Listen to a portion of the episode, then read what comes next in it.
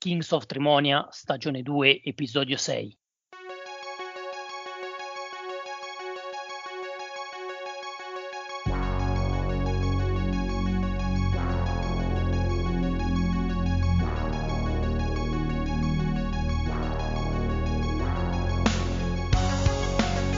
Buonasera a tutti.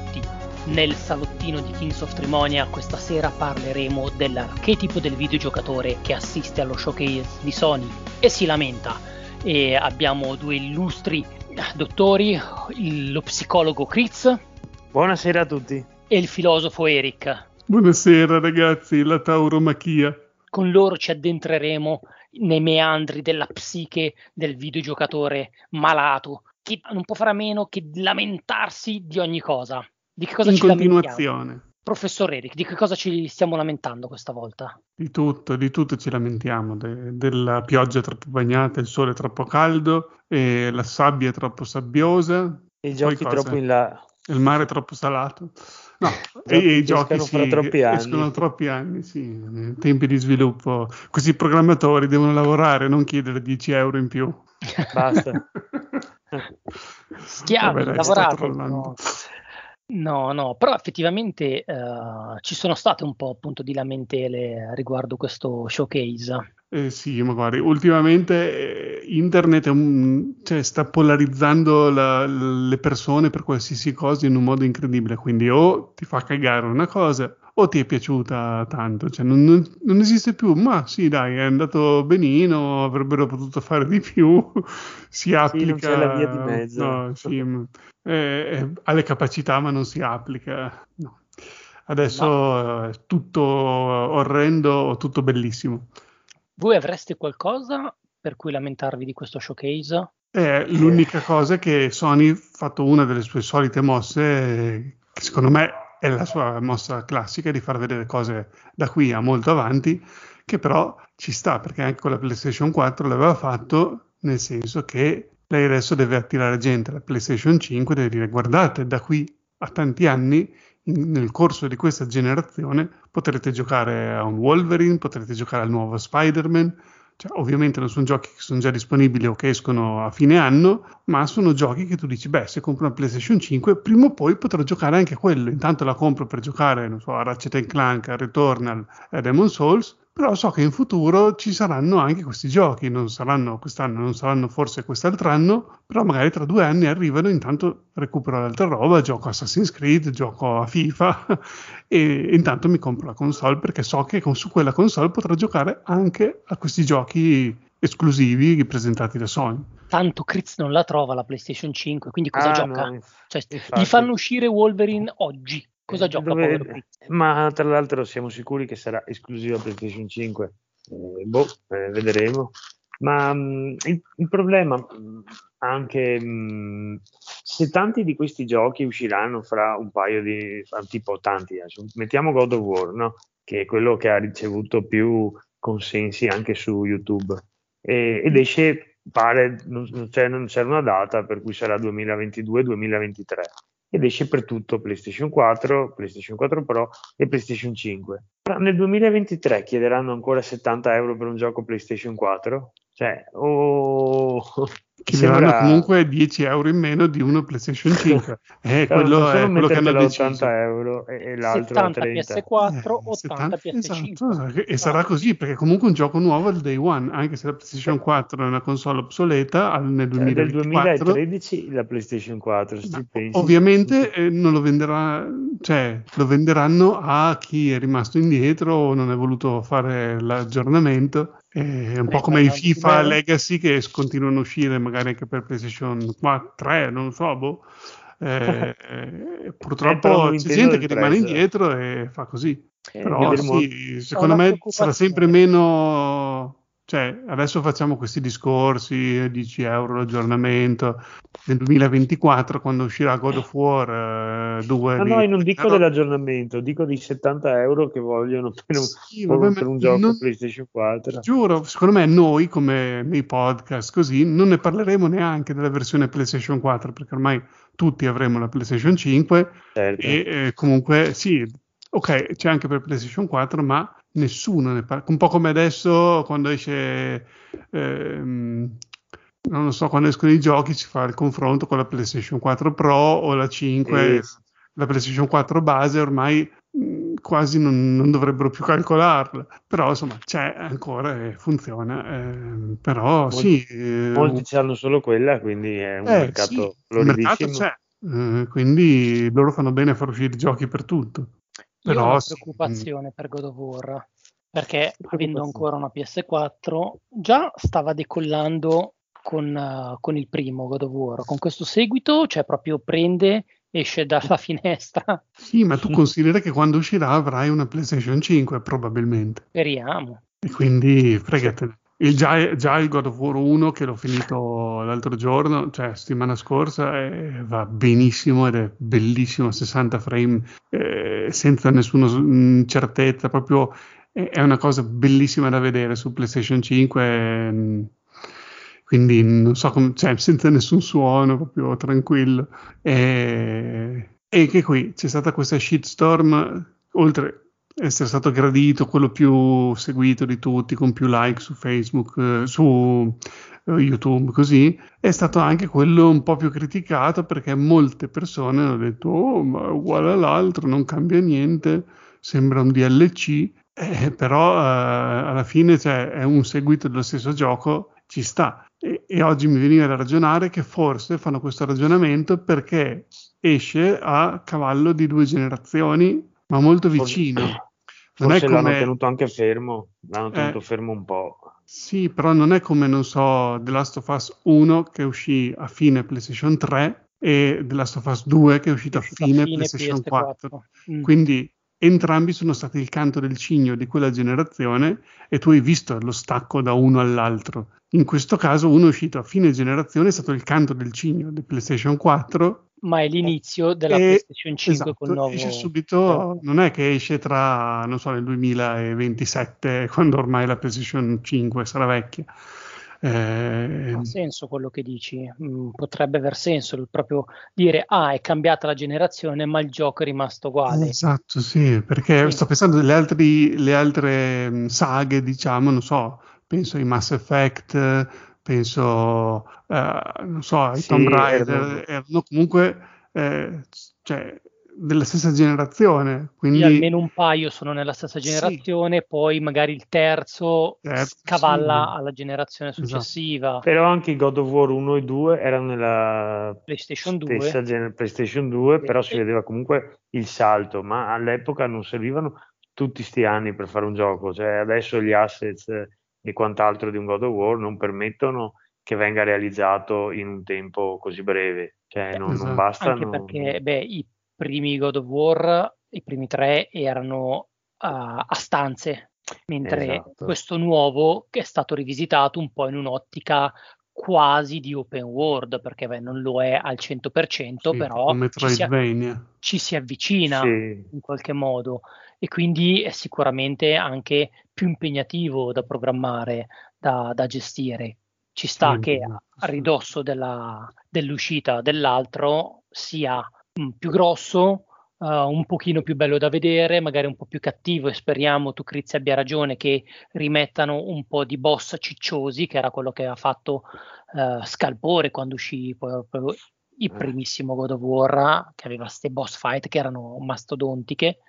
Ma mi ricordo il trailer del 3, quando nel primo livello cominciavi a combattere nella foresta, dopo scoprivi che la foresta era la schiena di un gigante, e dopo venivi attaccato da Nettuno, cos'era, o dal dito del gigante, cioè, ma aveva una scala che cambiava da un secondo all'altro, e questo qui purtroppo non, cioè quello prima purtroppo hanno detto che per motivi di budget non potevano, perché ogni boss fight sarebbero state persone ferme per anni a gestire la boss fight, avevano detto in un'intervista che è Cory Balrog, mi pare, e quindi hanno preferito investire il budget nel mondo, investire il budget nella storia e quant'altro, piuttosto che creare pochissime boss fight. Infatti quante ce ne saranno di grosse? C'è un drago, mi pare, c'è Baldur e poco altro. Altre boss fight sono uomini un po' più grossi, non è che sono incredibili. Beh, però anche lo stile di gioco è cambiato, forse sì, non ci sarebbero state bene,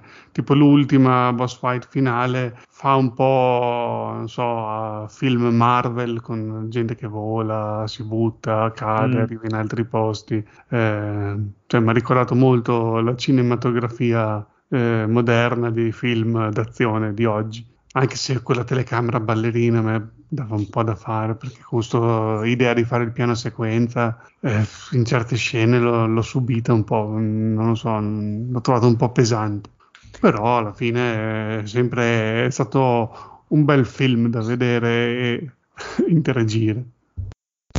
È che non so, ma tipo i Dark Souls eccetera fanno tantissimo sui boss fight, mi pare impossibile che non riescano comunque a mettere qualcosa, non dico di cinematografico così, ma perché boss fight di Dark Souls sono così tecnici che sono tipo in un'arena e tu hai il tuo moveset, cioè non è che, almeno non ho giocato agli ultimi, ho giocato solo al primo, sono non è che così, tipo voli da una parte all'altra, sali sul tetto, poi dopo crolla la torre, un paio così tranquille senza fare tutte queste cinematiche in mezzo potevano farle. Però secondo me non è nello stile del gioco quello. No, forse no, quando arriva il boss deve scoppiare la telecamera, esatto. E anche quando all'inizio, proprio la prima volta che incontri Baldur, c'è proprio anche quello lì, sembra uno scontro tra due supereroi, cioè è la cosa che ci somiglia di più, e quindi non è molto, cioè non è statico in un'arena proprio con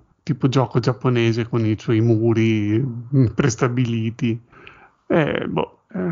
Effettivamente immagino che ci sia del gran lavoro dietro, soprattutto in quelle scene. Tra l'altro sentivo i magnifici di Console Generation che leggevano una nota e parlavano di costi di sviluppo in generale dei giochi per nuova generazione pari a qualcosa tipo $200 milioni, che per dei AAA ovviamente, per produzioni molto grosse, che sono cifre spaventose. Sì, beh, quella è la sparata di Sean Layden, l'ex capo di Sony Entertainment.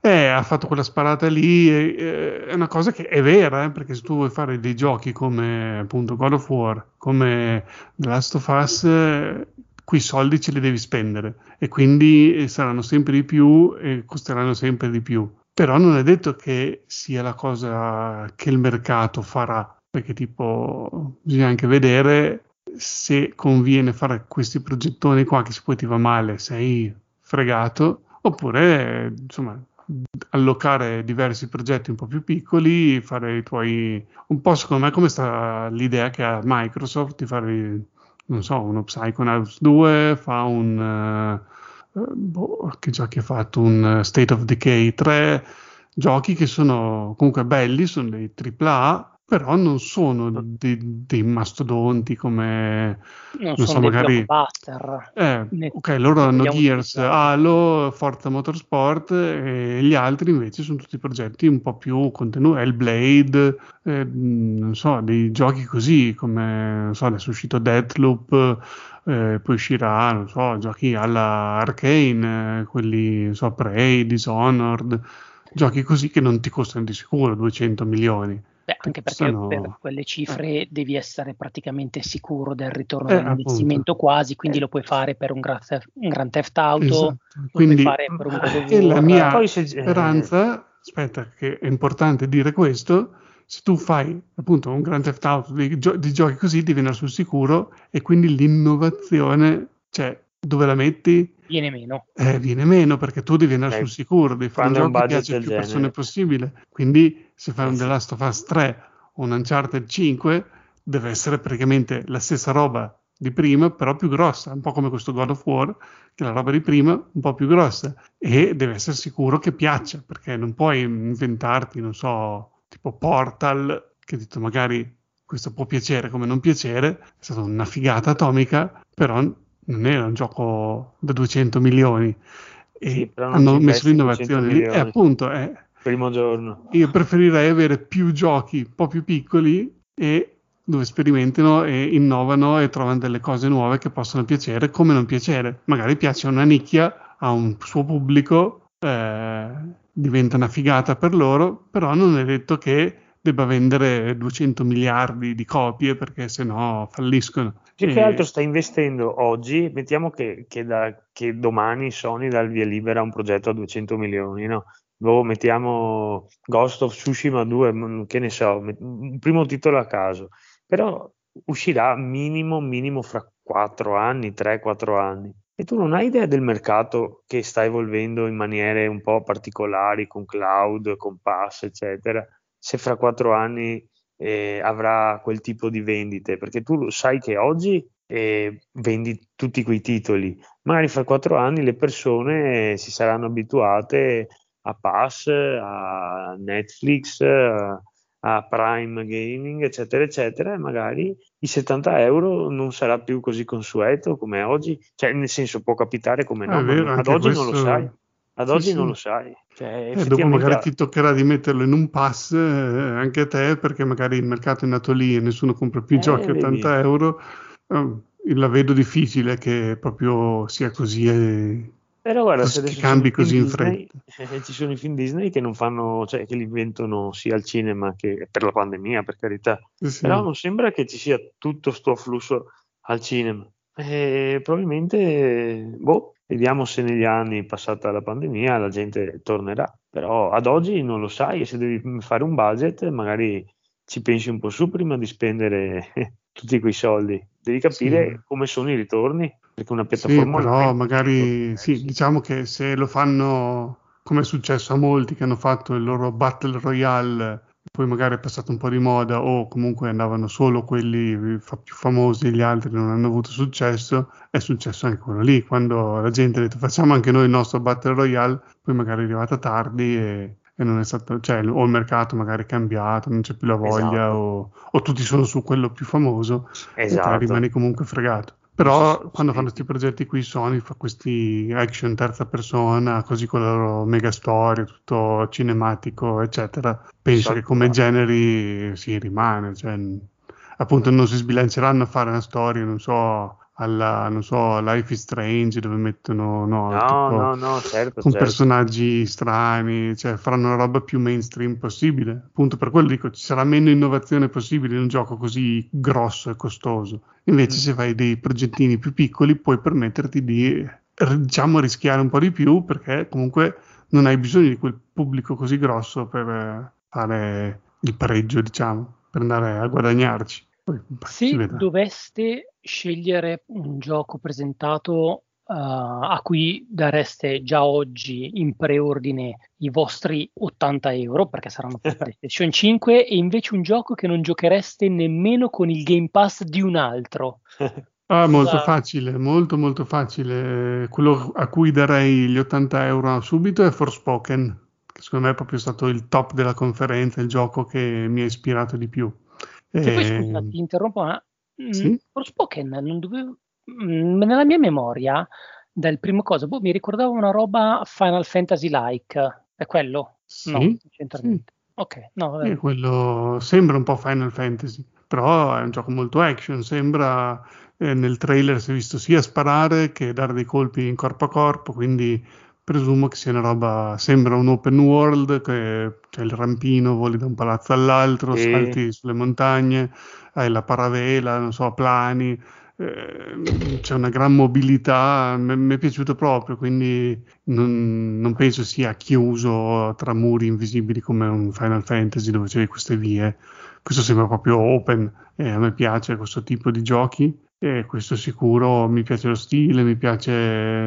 il personaggio femminile, mi piace tutto di questo gioco.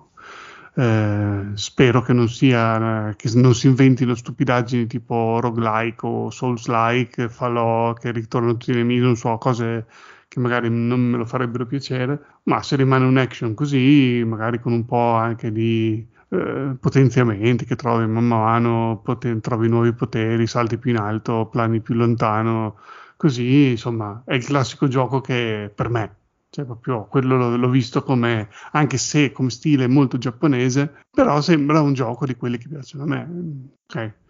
E quello invece che non giocherei mai, sono un po' indeciso, ma direi che proprio Ghostwire Tokyo, perché per me, lo so, ma che come? Piace a tutti, ma a me è proprio quello... Cioè, piuttosto giocherei a Cia, quella bambina che entra dentro gli animali, come dice il Codolo, quello per bambini. Ma questo veramente così in prima persona, horror, no, non mi piace proprio. Poi subito dopo però ci sarebbe Project Eve, perché anche quello lì, questi Bayonetta, Nier, così non sono il mio genere, ma quello proprio per questione di genere. Come gioco sicuramente mi piace, se dovessi provare a giocarci mi piacerebbe forse di più di Ghostwire Tokyo, quello proprio no. Non è per me. No, io, togliendo God of War, che chiaramente chi ha finito il primo vuole assolutamente giocare il secondo per vedere come va avanti la storia, dato che pare che con questo concluda una saga norrenica, speriamo che dopo vadano, chi lo sa, in Egitto, ma no, sempre il Giappone, dai, che vadano magari in Egitto, ecco. Io, perché in Giappone siamo stati accontentati, sì, no? Infatti basta, c'è 1 milione di giochi sul Giappone. Io, anche se non si è visto niente, vorrei tanto Wolverine subito, perché Spider-Man non era per niente male e aveva una mappa, chiaramente essendo appunto l'eroe Spider-Man che deve muoversi fra tutti i grattacieli, era dettagliata ma non incredibile. Invece, se portano la stessa cura ma con un gioco di Wolverine, in cui presumibilmente gli spazi saranno molto più ristretti, perché non credo abbia la mobilità di Wolverine, potrebbe essere addirittura più bello di God of War. Io immagino un gioco del genere. Anche secondo me dovrebbe essere un gioco simile a God of War, me lo immagino con una tipo non dico la The Last of Us, però diciamo un inizio, una fine, vedere il punto A al punto B, finisce il livello, poi c'è quello dopo, come Uncharted, cioè una roba così all'avventura, non che sia in una mappa aperta. Potrebbe essere un po' tutto, una mappa semiaperta, ma non una città magari. No, ma io lo vorrei proprio che, tipo, non so, a un certo punto sei, però forse a livelli in Sicilia, poi a un certo punto prendi l'aereo e devi andare a Parigi, poi c'è la missione in Scozia, in un castello diroccato, cioè a me questi giochi qua piacciono, che vai in giro. Sì, esatto. Cioè, ho visto, c'è già la targa di Hulk, se vedi nel trailer, c'è una delle targhe, c'è scritto HLK, tipo. Quindi sì, chissà quanti personaggi possono metterci in sto giro, possono metterci tutti ovviamente gli X-Men. Sì, dipende come diritti, come sono messi. Chissà. Esatto. Guardate, se mi fanno quella che potrebbe essere un'evoluzione di quello che fu X-Men Origins Wolverine su 360. Esatto. Non era male. Non era male. No. Basta che non mettano un simile God of War alla fine, insomma, sì, ci sta. Sì, sì, di base sì. Sì. Basta non mettano 1 milione di robot, che è la cosa più brutta in sti giochi qua, tipo su, cos'era quello di Marvel, Avengers, che praticamente devi scontrarti solo con i robot, ma proprio ispira zero sta cosa. Non credo neanche lo facciano tipo all'Arkham City, perché Wolverine non è che sia proprio un risolutore di crimini o che ha mezzi particolari con cui può volare, no? Non so, io anch'io me lo immagino tipo un God of War. Invece quello che non giocherei mai, è facile per me, è Gran Turismo 7, ma solo perché non mi piacciono i giochi di auto. Gli unici 2 giochi che sopporto sono i Mario Kart e i Forza Horizon. Il resto no. Proprio ho avuto Gran Turismo, cos'è, il 5 sulla Play 4, che se non l'ho neanche mai installato, ma è proprio il gusto personale mio dei giochi di auto.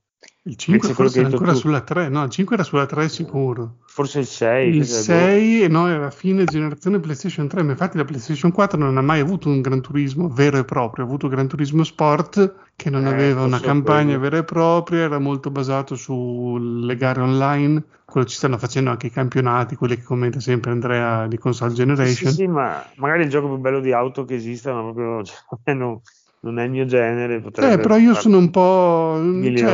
anch'io è da tanto che non faccio un gioco di guida serio, tipo anche Forza Motorsport, li ho giocati tutti sulla 360 e poi sulla One, che ovviamente non l'ho mai avuta.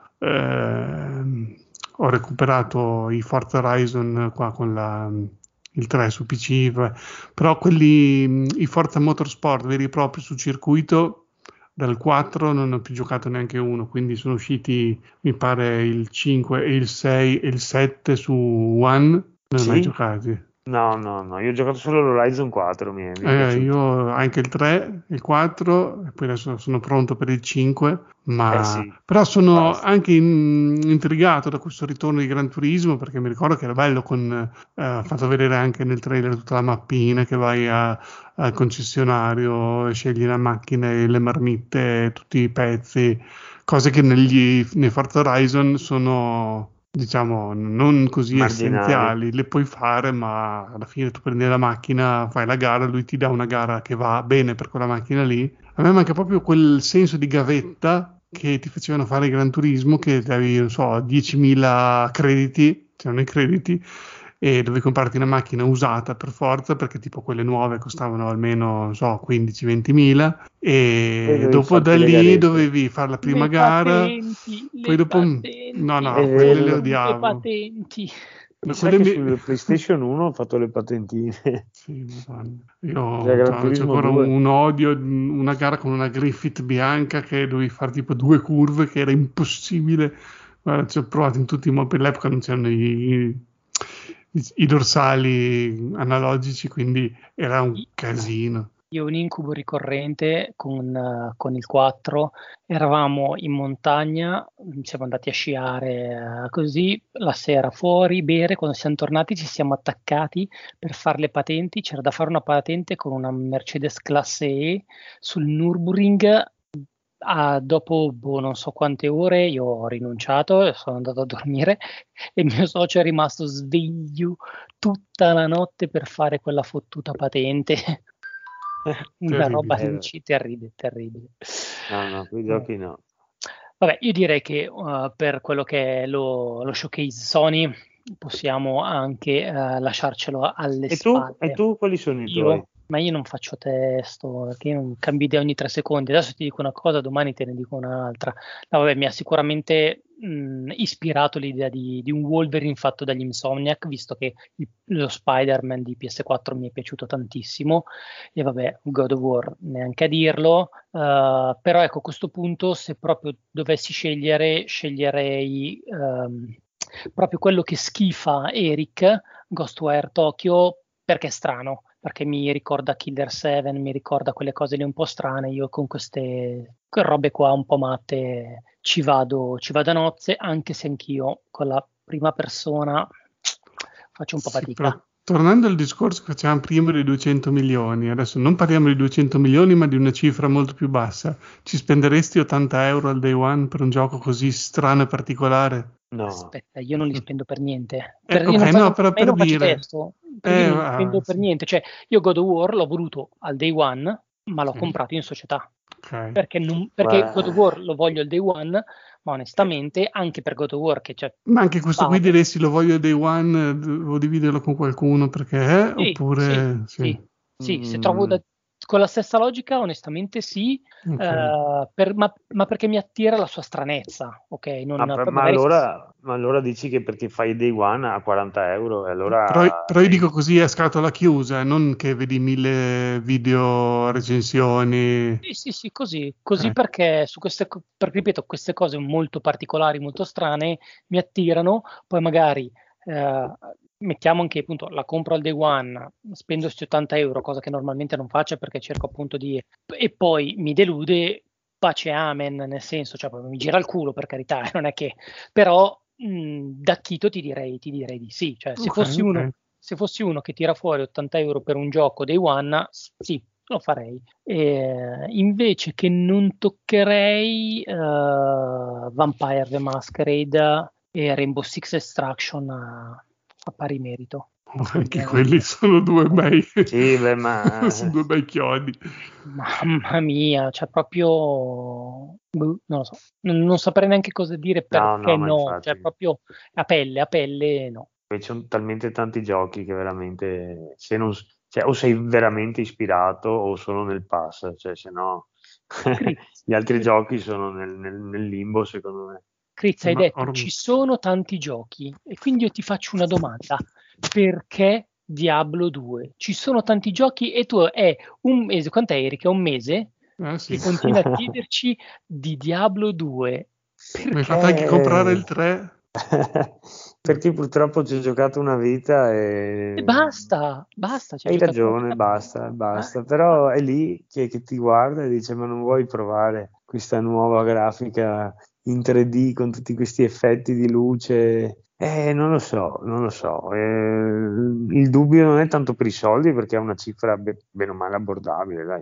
39 euro dei One potrebbe andare peggio, è un po' più alto di un indie, ecco. Però quello che proprio mi blocca è non saprei dove prenderlo, perché io ho provato ho provato la beta sia sul PC che sull'Xbox, mentre direi cavolo, ho il PC di 11 anni, sicuramente lo prendo per Xbox. Secondo me non so se sia perché era la beta, non era ancora ottimizzato, faceva abbastanza schifo. Ma sì, vedrai che lo sistemano, perché andava peggio si comanda benissimo col joypad. Cioè, andava peggio del PC che ha 11 anni, quindi e in più dopo la gestione del menu e quant'altro è di una fatica enorme. Io non ho mai giocato sti titoli su console e non credo di iniziare con questo. E l'altro problema grosso riguarda la scelta che hanno fatto i programmatori, perché io anche ci proverei a giocare, ma sto voler mantenere a tutti i costi la non reskill delle abilità, secondo me nel 2021 è folle. Cioè, io non riuscirei più a fare un barbaro, perderci, che ne so, 30 ore, 40 ore per portarlo al livello massimo, e perché è sbagliato a mettere i punti, perché trovi la spada finale grossa invece che l'ascia, che avevi messo tutti i punti in l'ascia, devi rifarti il personaggio. Cioè, una cosa fuori di testa. Infatti Diablo 3 il bello era proprio quello: tu skillavi la classe e la portavi al livello massimo 60, 70, 80, non mi ricordo dove erano arrivati con l'ultima espansione, e bastava che tornassi in base, mettevi in un secondo, cambiavi le abilità e facevi tutte le prove che volevi. Il titolo è molto più divertente così. Non capisco dove sia il divertimento nel sbagliare i punti del personaggio. Non sei un hardcore gamer. Sì, ma non ci sono più. Vista del videogioco, devi soffrire. Un titolo bello usciva e per mesi non c'era un altro titolo come Diablo 2. Adesso hai ancora il backlog della Play 4 e se non stai attento probabilmente avrai qualcosa anche della 360 da giocare. Figurati se ti metti a fare 5 barbari, 3 necromancer. Il bello è proprio quello: ti porti il tuo personaggio al massimo, dopo puoi passare le armi da uno all'altro, in qualsiasi momento trovi un'arma, trovi l'armatura che ti dà più 10 alla lancia d'ossa e ti cambi la build in un secondo. Cioè, questa cosa qua non me lo fa giocare proprio. Vedremo se tecnico. Vedremo se ci darai alla fine comprerai Diablo 2. Ovvio. Eric Tutici lo compra? Sì, lui lo compra di sicuro. Va bene. Invece io chissà se ce la faccia a raccontarvi 12 minutes in 12 minuti, eh? Secondo voi quanti l'hanno usato sto giochetto di parole? Vabbè. Dipende quanti loop devi fare. No, veramente pochi.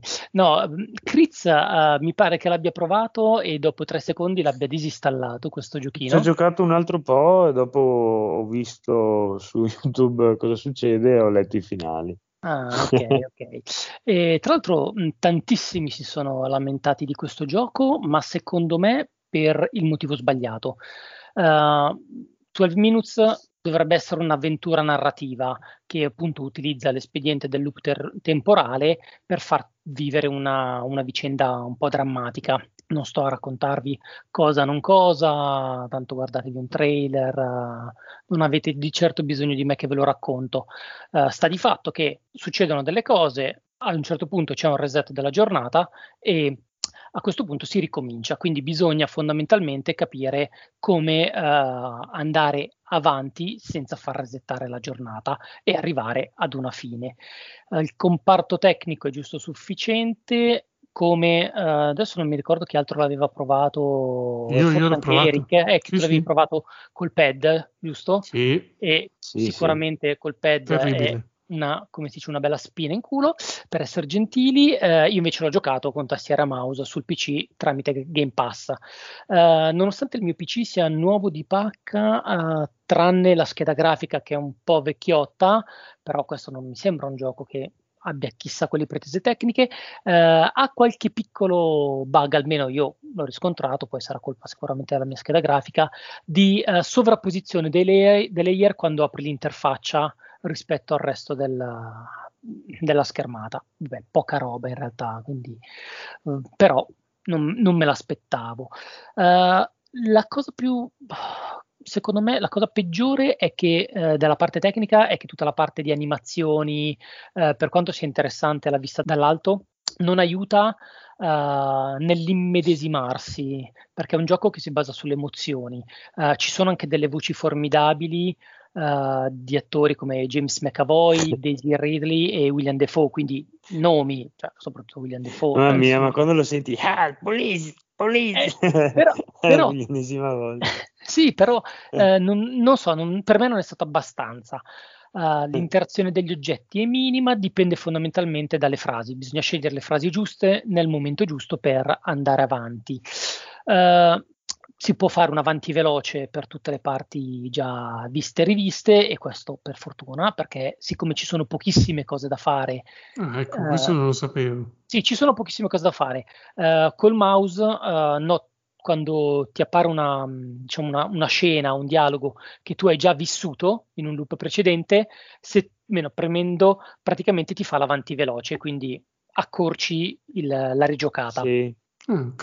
Okay. Questo non l'aveva mai detto nessuno in nessun podcast, penso sia una delle cose fondamentali da dire, perché... Beh sì, in un gioco soprattutto dove appunto hai poche cose da fare e devi continuare a ripeterle per sbloccare... Devi farlo nel momento giusto poi alcune volte, alcune cose non si sbloccano. Questo, infatti no, questo è un problema che ho avuto con questo gioco.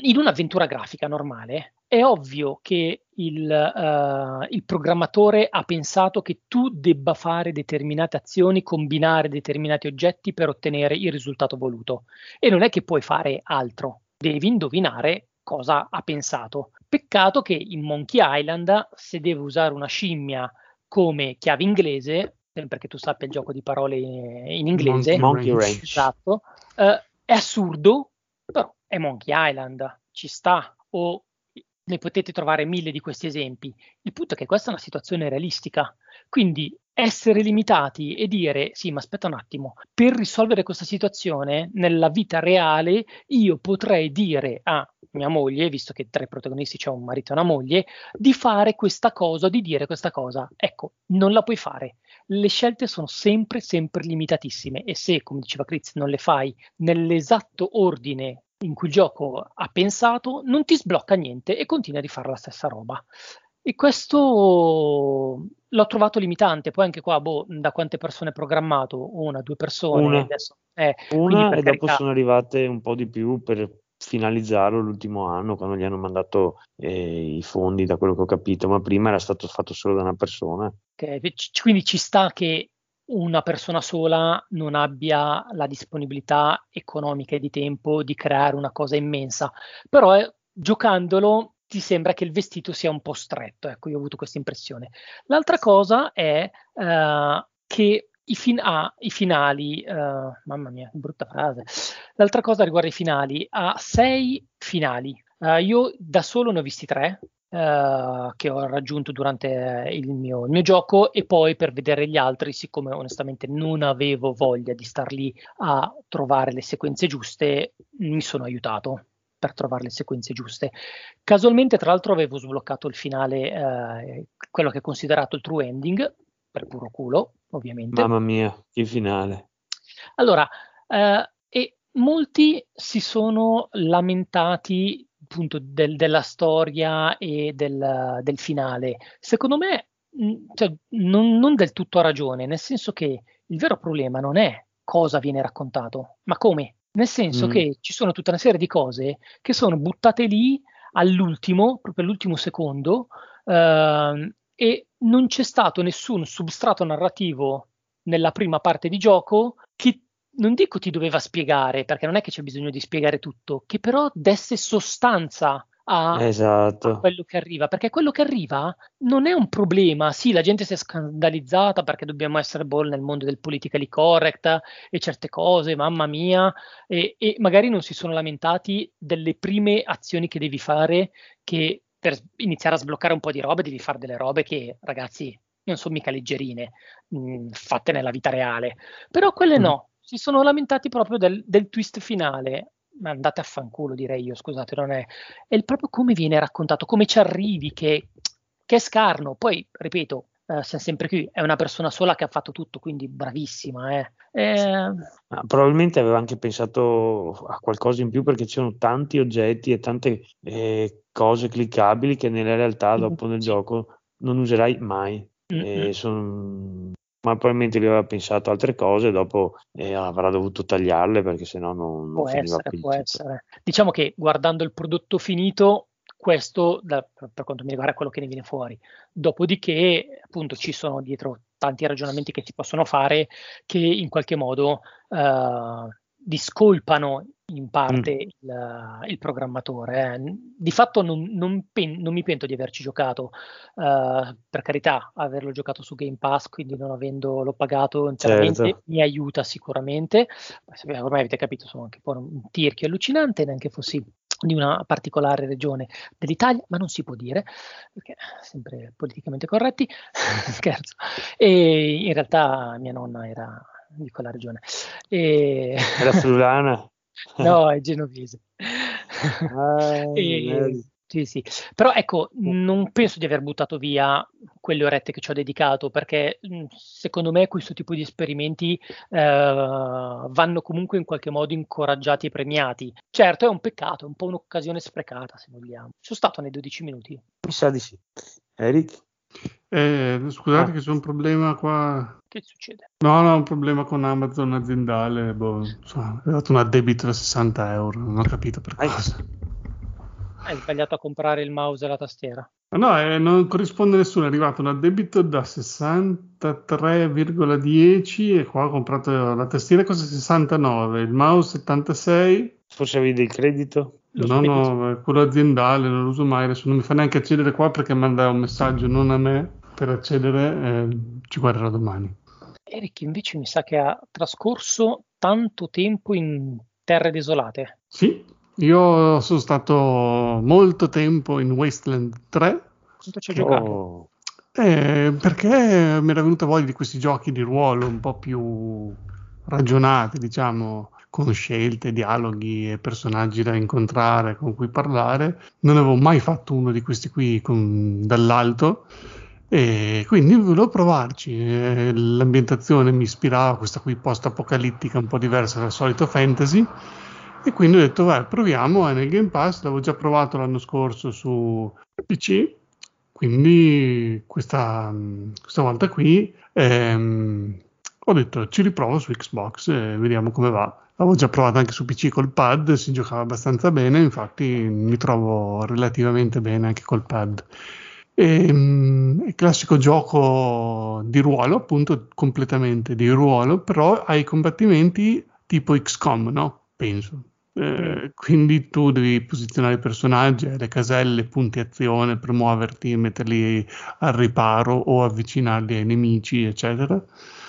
E quindi, insomma, un tipo di giochi XCOM li ho sempre disinstallati subito dopo il tutorial, perché molto male. Non riesco a capire la logica. Dovrei giocarci tipo, non so, con YouTube, con uno che mi spiega come si fa, o con uno di fianco che è un esperto e mi dice no, vedi, quando è così tu devi mettere i personaggi al riparo, perché sennò dopo, quando tocca il nemico, ti distruggono. Insomma, adesso qui che ho giocato quasi tutto il gioco, l'ho fatto a easy dal punto di vista dei combattimenti, quindi mi sono risparmiato un bel po' di fatiche, perché comunque non devi mai usare tipo, non so, cioè le droghe, le sigarette, tutte le cose che ti danno dei perk in più, magari dei punti azione in più, oppure ti potenziano un po' la salute o l'armatura. Io mi sono basato sulle classiche cose da inventario, tipo ho potenziato le armi, ho messo le mod alle armature, quelle cose lì, quelle le ho fatte, però sì, non mi sono mai sbattuto più di tanto nel combattimento vero e proprio, perché appunto ho scelto di giocarci così, perché quando ci avevo giocato su PC la prima volta avevo scelto normale e tipo già il primo combattimento fuori dalla prima cittadina mi avevano tipo distrutto. Poi vabbè, ho ricaricato, l'ho fatto un po' più tattico, ho messo i personaggi prima che perché prima che ti vedano tu in stealth puoi anche tipo muovere un personaggio singolo alla volta e dici allora, questo lo porto dalla destra, questo lo faccio nella sinistra, questo lo metto su delle scale, sul rialzato col cecchino che le può colpire da lontano. Poi quando fai partire il combattimento dopo partono i turni eccetera. Mm-hmm. E quindi insomma dopo, da che mi avevano distrutto il turno dopo, dopo che ho ricaricato li avevo distrutti io. Sì, mi aveva fatto male comunque perché non ero bravo, però insomma alla fine si faceva. Però non avevo voglia di fare tutto il gioco così, proprio con l'impegno durante il combattimento. Me lo sono vissuto come un'avventura, proprio con le scelte, perché sono proprio delle cose che cambiano parecchio. Tu puoi allearti con uno, con un altro, i classici personaggi, se ti allei con tipo un criminale, quello che era un ex poliziotto magari se ne va, cose di questo tipo. E quindi insomma l'ho giocato da buono, perché ci sono dei personaggi veramente cattivissimi e tu puoi anche farli entrare nel tuo party. E quindi mi sono rifiutato, poi dicevo no, tu sei uno schiavista, devi morire, e gli sparavo, non so. E quindi ho ucciso un sacco di possibili compagni perché appunto erano cattivi. E, insomma, ho deciso di farlo così da super buono. Poi vabbè, qualche cosa magari nei dialoghi ti sembra un po' strano e non a volte l'hai, come si dice, canni il dialogo e appunto ti insomma non come si dice, sì, non prendi la scelta giusta, magari fai una cosa sbagliata che sembra negativa, ma alla fine non ha grosse conseguenze. Sì, non ha grosse conseguenze, quindi non.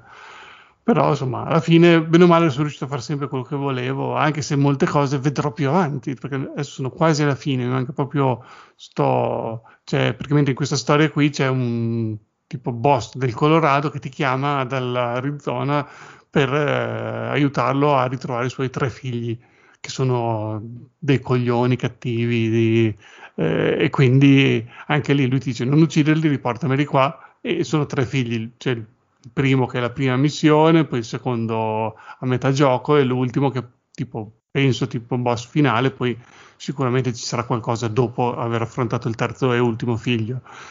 E quindi sono al terzo e ultimo figlio, sto andando a stanarlo e dopo vedrò. Comunque sì, non l'ho ancora finito e quindi molte delle scelte che sto facendo sono ancora lì che dico ma avrò scelto giusto?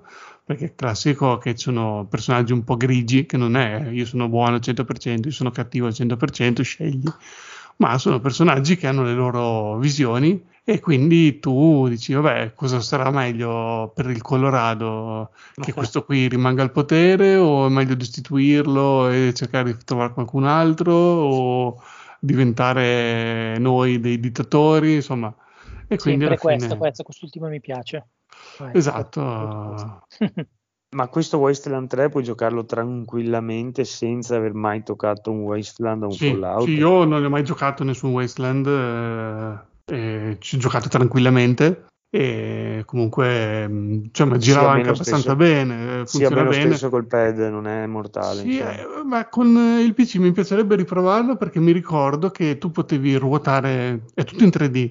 Non è come Diablo che non puoi girare la mappa, no? Cioè rimane l'ultimo, a parte che non lo fanno, ma potresti perché è tutto in 3D, ma non l'hanno sì, tutto. Però non lo puoi girare, no? No. Qui invece tu puoi proprio, quando tu giochi col joypad, tu puoi proprio ruotarla liberamente, come se fosse la telecamera, no? Certo. Quindi tu quando ti avvicini molto al personaggio e giri la telecamera, sì, è sempre dall'alto, ma tipo è quasi come guardi dove vai e giri ed esplori. Su PC mi ricordo che c'erano dei tasti tipo ruota mappa e ruotava di 90 gradi a scatti, tipo, no? Tipo faceva la rotazione, non potevi ruotarla man mano liberamente.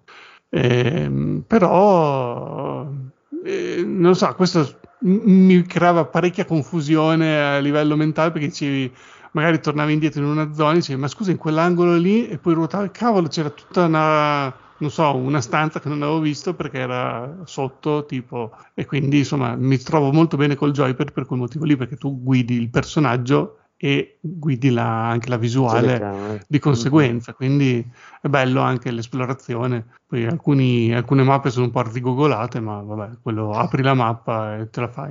Che scelta strana adottare questa doppia versione di... Ma magari anche su PC, se tieni premuto un tasto e muovi il mouse, magari ruoti la telecamera, non mi ricordo, non ci avevo giocato tanto, ho fatto giusto il tutorial e la prima città. No, perché sembra, cioè, adesso può essere, però dico, le due cose sono di per sé una scelta di design, sì, nel momento in cui la implementi. Quindi che sia sì, ma diversa... no, dico, sicuramente c'è un tasto, tu tieni premuto e poi muovi, perché tipo muovendo col mouse c'erano i tastini ruota, tipo, e tu schiacciavi quel tastino lì e la mappa ruotava di 90 gradi. Poi probabilmente con un comando da tastiera c'era anche per ruotarla liberamente, ma io mi ricordo che faceva così. Infatti chiedo se c'è qualche ascoltatore che ci ha giocato su PC, mi dica se si poteva ruotare liberamente, ma sicuramente si può, perché poi su PC una volta che attaccavi il joypad potevi farlo, quindi il gioco lo fa, ci sarà il comando per farlo anche su PC. Vabbè, comunque col joypad secondo me si gioca benissimo, perché anche quando muovi il cursore, scegli chi attaccare, dove attaccare, è a turni, quindi vai con calma, a volte c'è qualche incertezza quando c'è, non so, un piano sopraelevato con una scaletta che sale, tu vuoi colpire il nemico sopra e magari il cursore va sotto, dopo va sopra, oltre, però sono veramente rari come occasioni, per il resto è tutto bene. E niente, io lo consiglierei se vi piacciono i giochi di ruolo, anche se magari non avete giocato questi qui tipo XCOM, non vi piacciono, oppure se vi piace XCOM questo, e vi piacciono i giochi di ruolo, non capisco perché non ci avete ancora giocato, perché ce ne sono troppi. Ma di Wasteland, dai, non di così giochi di ruolo? Cioè, ok, XCOM sì, non è gioco di ruolo, però. No, XCOM no, però dell'insieme, cioè, anche perché fai conto, per esempio, i Pillars, i Divinity, Original Sin, ce ne sono tiranni, cioè, non ce ne sono pochi. Ma anche lì c'è proprio la scacchiera che devi muoverti, metterti al riparo, o cioè, tipo proprio per avvicinare. Cioè, adesso ho comprato anche Divinity perché Celtex mi ha fatto venire la scimmia, ma lì quando tu combatti, anche lì tipo, ok, voglio attaccare quello lì, poi non puoi perché è troppo lontano, quindi non hai abbastanza punti per arrivare fino a lui. Non ha questo meccanismo lì, XCOM, è più un gioco di ruolo un po' più classico, cioè non c'è questa ibridazione. Appunto, se a te piace XCOM, non vedo perché non giocare a questo, cioè è diverso. Se ti piacciono i primi Fallout soprattutto. Cioè... L'ambientazione sì è molto Fallout. Sì, molto Fallout. I primi due Fallout sono... quelli all'epoca purtroppo io avevo la tara mentale che quando ero giovane pensavo che i giochi di ruolo facessero schifo, proprio ero convinto, proprio i giochi di ruolo no, appena vedevo anche sulle riviste, questo è un gioco di ruolo, via, avanti, non mi piace. Invece dopo ho scoperto che era uno dei miei generi preferiti, perché appunto vedevo questi giochi, appunto visuale dall'alto, tutti questi inventari, mille robe piccoline dentro, poi all'epoca tutto in pixel, non mi piacevano. Ho cominciato, il primo che ho provato è stato Morrowind, che l'hanno regalato con una rivista, e da lì ho detto, beh, proviamo. Poi quando vedevo il primo nemico lì, un vermetto a terra che tu muovevi la spada e non lo colpivi perché non c'avevi abbastanza punti esperienza, tipo muovevi la spada e lo beccavi una volta su 10, dicevo, ma cos'è questo schifo? Poi pian piano metti i punti, capisci, alla fine mi è piaciuto tantissimo e da lì poi sono diventato un fan dei giochi Bethesda, li ho fatti tutti. E così, però non sono mai poi tornato indietro a giocare i primi Fallout, sono sempre andato avanti, ho seguito il mercato, ho seguito i giochi contemporanei. Comunque, se ti è piaciuto questo gioco, questa meccanica, quindi un RPG ibridato tattico stile XCOM, è appena uscito, sta per uscire, Encased, che è appunto questa tipologia di gioco. Mai sentito. Sai che nemmeno io oggi l'ho visto per caso, ed è questa tipologia di gioco qua. Ah, ok, no, perché anche lì, di solito quando anche lì, un po' come quando facevo da piccolo, appena vedo la griglia di movimento dall'alto in uno screenshot dico no, questo non mi piace. Però sì, effettivamente guardando adesso su YouTube un video sembra molto simile.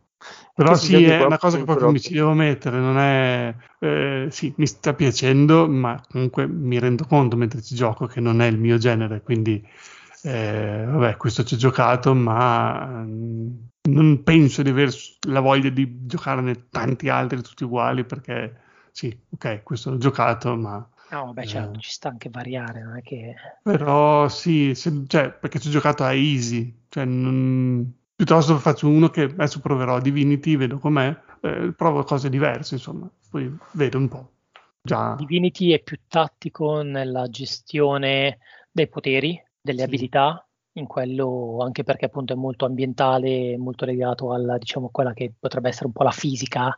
Sì, sì, infatti ho fatto giusto il tutorial sulla barca lì, ho scelto l'incantatrice, posso fare piovere, grandinare, come faccio ad attaccare il nemico? Lo faccio grandinare sopra. Vabbè. Ma perché, no, perché lì devi imparare che prima li bagni, poi li ghiacci. Esatto, e poi, sì, poi facevo il fulmine, c'era la pozza per terra, gli ho dato il fulmine nella pozza, insomma, così. Però vabbè, insomma, adesso imparerò anche quello lì, adesso lo ricomincio poi da capo, giusto per vedere come si giocava col joypad, però bello, bello. Beh, sono curioso queste nuova passione, cioè sto esplorando un nuovo genere che non ho mai affrontato, quindi mi piace provare cose diverse e uscire dalla mia comfort zone di Assassin's Creed o di Uncharted. E Chris, tu nell'attesa di Diablo 2 stai giocando qualcosa? No, ho fatto qualche partita a Doom Eternal, i livelli, i master level ci sono... sono dei livelli che riprendono appunto dei livelli che sono nel gioco base e li riempiono di qualsiasi nemico, qualsiasi sfida assurda, e ce ne sono solo due mi pare. Uno sono riuscito a finirlo a super facile e l'altro non sono riuscito a finirlo neanche a super facile, perché a un certo punto c'è tipo una pozza di acido e hai da che fare contro due marauder, quelli con l'ascia che ti parano i colpi, è impossibile, non sono riuscito neanche a super facile, ma sono proprio livelli che scegli direttamente al menu principale, fai quello e basta, non ha storia e niente, ti sblocca semplicemente modalità ancora più difficili su quel livello, niente di che, così. Vabbè. Un po' di arcade. Visto che non hai molta voglia di giocare, magari ti viene voglia di leggere il libro che ho letto io, che si chiama I 7 killer dello Shinkansen, in italiano. Titolo originale Maria Beetle, titolo inglese Bullet Train, detto giusto Eric? Bullet Train.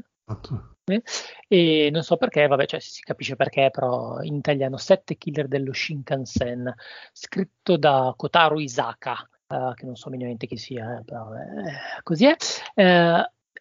Quando l'ho comprato, perché la presentazione è una crime gangster storia ad alta tensione, e viene indicato che ci sono, diciamo, delle influenze tarantiniane, misto fratelli Coen, poi una non è una storia vera?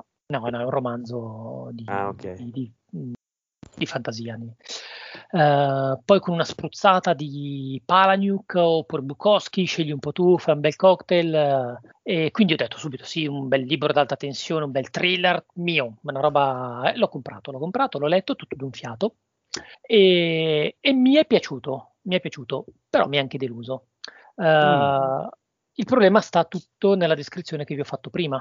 La storia, senza dire molto, è ambientata tutto dentro appunto un treno ad alta velocità in Giappone che va da Tokyo a Morioka, quindi il famoso Shinkansen, oppure, appunto, treno proiettile, e questo treno è pieno di killer a pagamento, malavitosi, qualche passeggero ignaro di tutto, e vabbè, succedono delle cose che possono succedere quando ci sono questi tipi di personaggi che si trovano. Inizialmente ovviamente non si capisce perché queste persone si trovano su questo treno, e la cosa viene svelata man mano con qualche flashback qua e là, niente di eccessivo. E è divertente il libro, i personaggi sono assurdi e funzionano bene, però è questo il suo, quello che per me è stato il problema, che tutta questa assurdità spezza la tensione, quindi non mi sono trovato in mano veramente un thriller di quelli che ti tengono con il fiato sospeso per tutto il tempo finché non arrivi alla fine e hai scoperto tutto. E sembra una gangster story, commedia surreale, una tragicommedia dell'assurdo, una roba del genere. Quindi il libro è bello, però se non vi fate fuorviare da quello che, da come viene pubblicizzato. Cioè, per carità, non so se l'avrei comprato pubblicizzato in maniera diversa, probabilmente sì, non lo so, perché comunque sia, come mi piacciono i giochi strani come quelli prima, mi piacciono anche le cose un po', cioè la stranezza un po' nell'intrattenimento, la particolarità mi attira sempre. Però perché l'ho comprato per un thriller ad alta tensione, mi sono trovato una roba un po' diversa, e quindi ci sono rimasto un po' male. Poi il libro è bello, è scritto bene, sono curioso di vedere il film a questo punto, perché ovviamente è già pronto un film con Brad Pitt, e sono curioso perché è fatto da, non mi ricordo come si chiama, ma il tizio che ha fatto John Wick, Atomica Bionda, Nobody. Ah, ok, quindi ok. Non c'è, ho visto nel cast, non c'è un giapponese originale 100% a pagarlo, tranne uno, c'è un solo giapponese vero, tutti gli altri sono... c'è anche l'attore, quello che ha fatto Warrior, protagonista. Warrior... no, ce l'ha presente, quello di... No, aspetta, ma il protagonista di Warrior... Ah, ok, sì, quello sì, inglese, sì, quello... si chiama Koji... Sì, che è inglese di... Sì. Con parenti, non so se la madre e il padre giapponese. Che ha fatto anche l'ultimo Rise of the... è praticamente Storm Shadow dell'ultimo Cobra, la nascita di... J. Joy, Snake Eye. Eye, esatto. Ah, ok. Comunque no, sono curioso perché allora Brad Pitt, ricordandosi alcune sue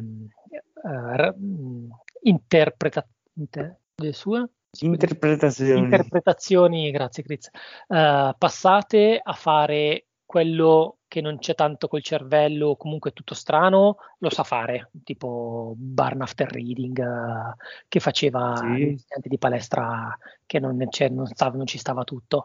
Secondo me ci sta qualcuno comunque che sa menare le mani nel cast, c'è, quindi potrebbe essere interessante.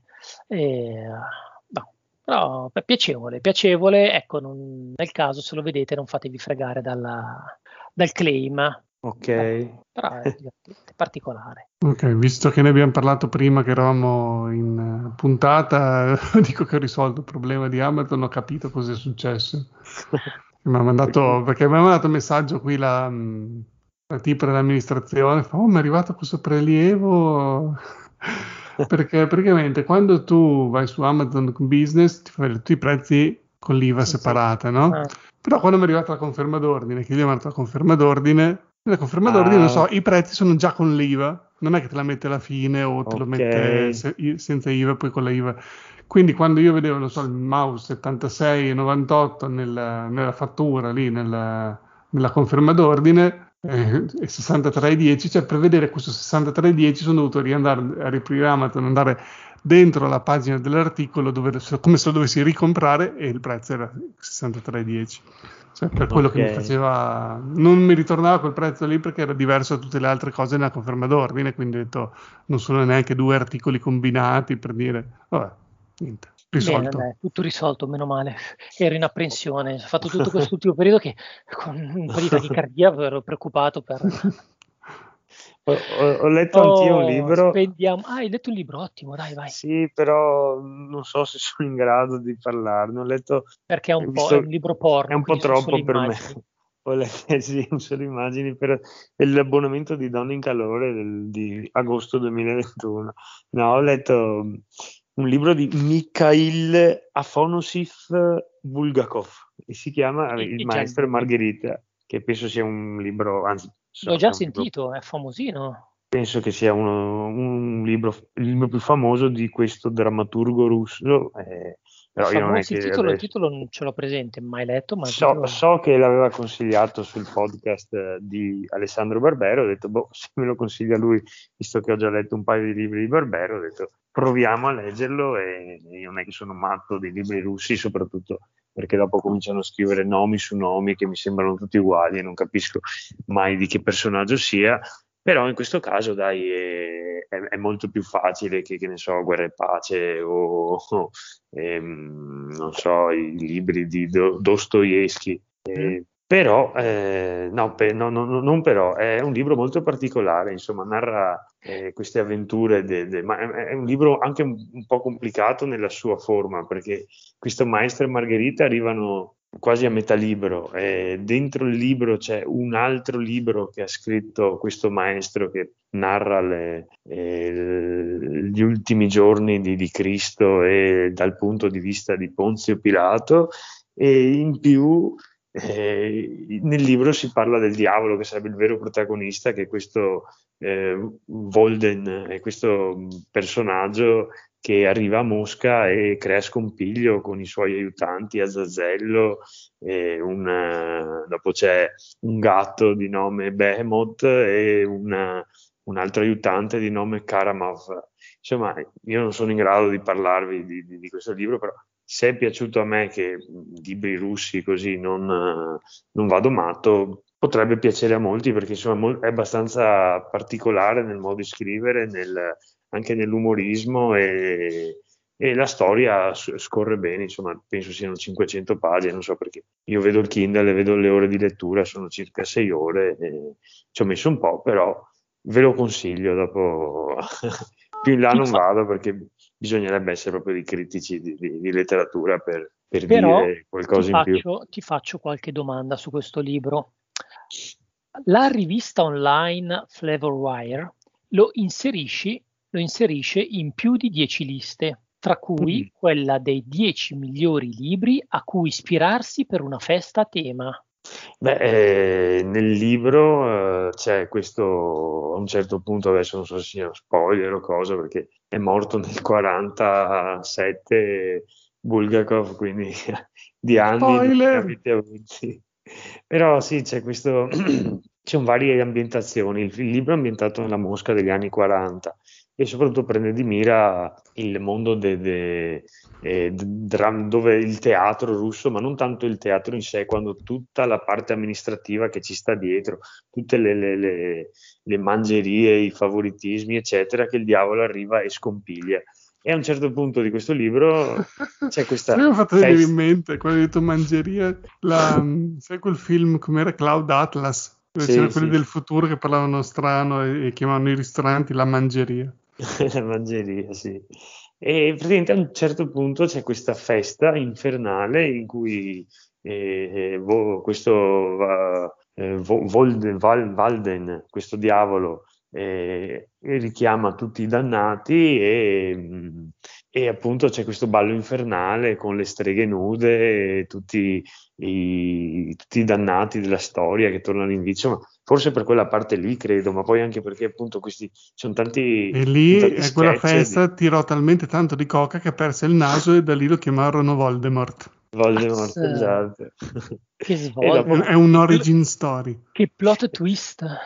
E dopo, perché probabilmente appunto gli aiutanti del diavolo, che sono questi 3 o anche più personaggi, in continuo si travestono da vari personaggi e combinano un sacco di malefatte, di omicidi e quant'altro appunto in sta Mosca. Però sì, là bisogna, appunto, non mi fermo qua con la critica. Ti dico anche che al personaggio di Woland, ok, è ispirata la famosissima canzone dei Rolling Stones, Sympathy for the Devil.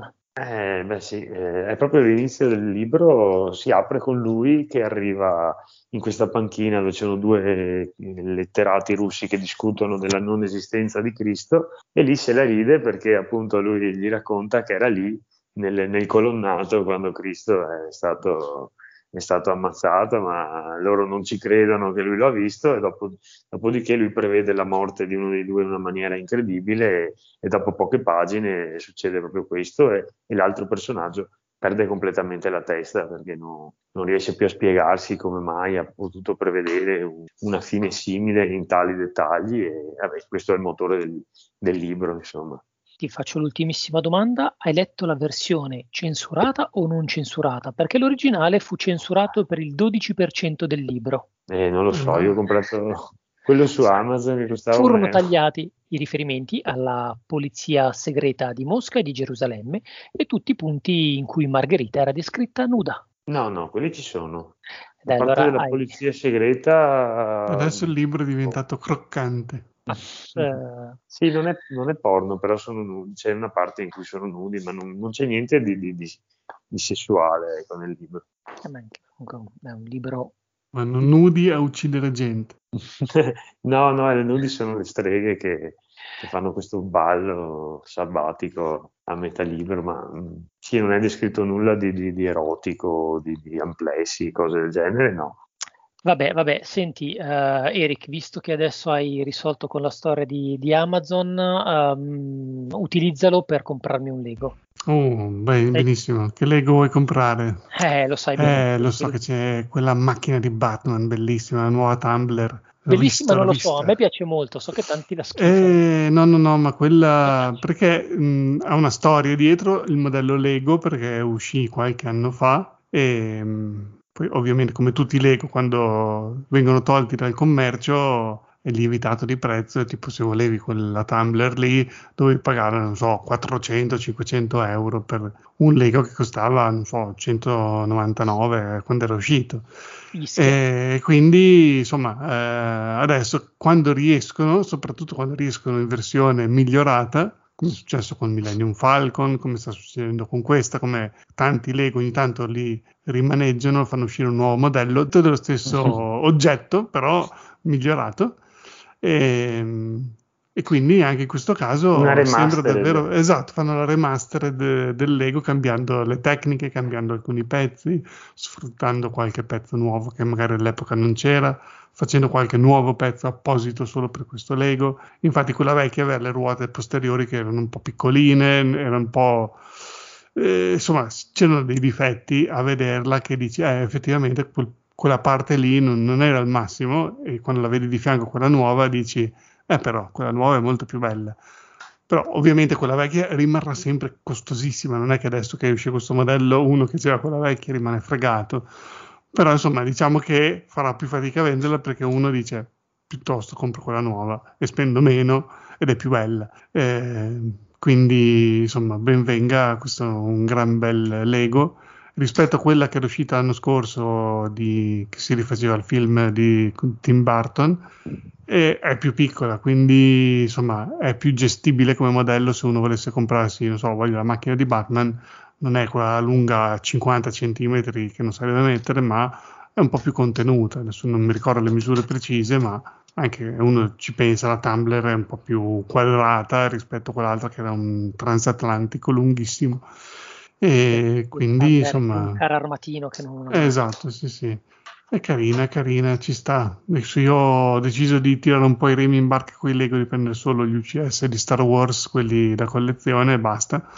Perché se no veramente non so più dove metterli, e quindi anche l'altra Batmobile non l'ho presa, anche se la Batmobile di Tim Burton è la mia Batmobile preferita, però è veramente troppo grossa, non saprei dove metterla, e è inutile, cioè non c'entra niente con la mia collezione, non sono neanche uno di quelli che dice la prendo poi la tengo lì perché magari tra 10 anni vale il doppio, perché non me ne frega niente di stare a fare sta cosa qui. Però sì, se uno è appassionato di Batman, sono due modelli bellissimi entrambi.